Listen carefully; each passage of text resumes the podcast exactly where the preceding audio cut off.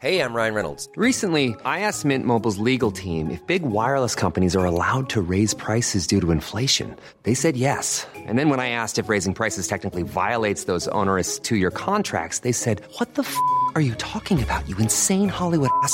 So to recap, we're cutting the price of Mint Unlimited from $30 a month to just $15 a month. Give it a try at mintmobile.com slash switch. $45 upfront for three months plus taxes and fees. Promo rate for new customers for limited time. Unlimited more than 40 gigabytes per month. Slows. Full terms at mintmobile.com. Et on ouvre ce journal des sports avec du football et les huitièmes de finale allée de la Ligue des Champions. Deux affiches se disputaient ce mardi, dont le choc Liverpool-Real, remake de la finale gagnée par les Madrilènes l'an dernier. Un premier acte de cette revanche qui était à suivre sur Canal Plus Foot et au terme d'un match complètement fou, les Madrilènes ont à nouveau dominé les Reds. Récit de cette rencontre avec Hugo Debouzel. Revanche, acte 1 et match exceptionnel. 4 minutes de jeu, le début du régal. Mossala qui a donné ce ballon Darwin Nunez sur un amour de passe et sur une magnifique Les Reds mettent une intensité folle. 8 minutes plus tard, l'homme du match de la dernière finale se trouve complètement.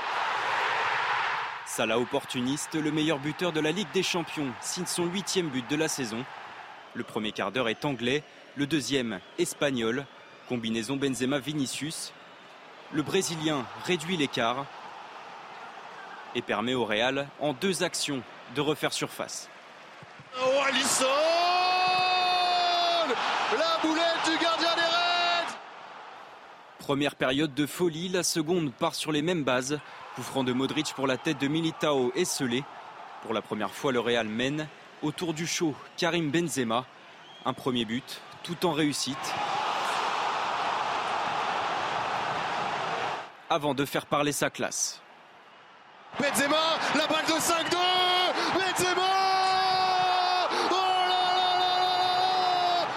Les deux premiers buts du Ballon d'Or en Ligue des Champions cette saison donnent trois buts d'avance au Real.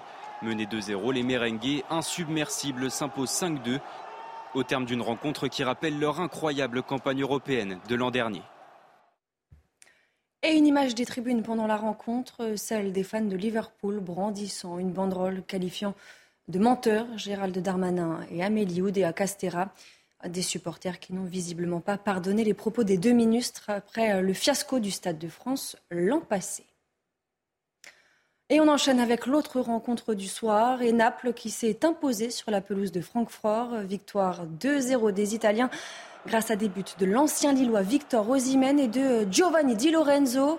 Déjà bien parti pour reconquérir le titre en Serie A après 33 ans d'attente.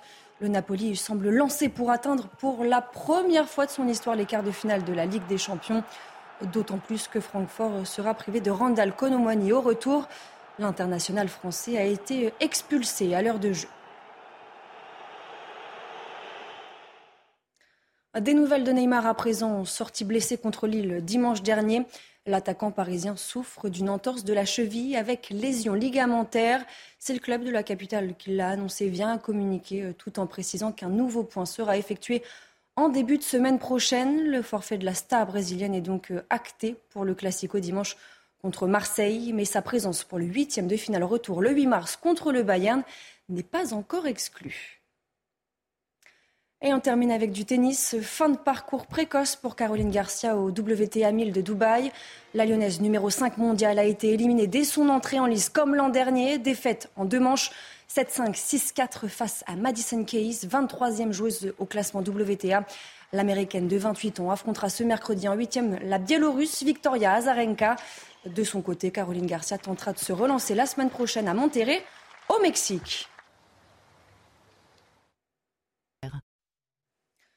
Nouveau rebondissement dans l'affaire Pierre Palmade. Un deuxième témoin a été entendu ce mardi à Bordeaux dans l'enquête pour pédopornographie visant le comédien. Pierre Palmade, assigné à résidence, c'est à l'hôpital sous bracelet électronique, est aujourd'hui visé par trois enquêtes. Restez bien avec nous, on y revient dans quelques instants sur CNews. Retrouvez tous nos programmes et plus sur cnews.fr.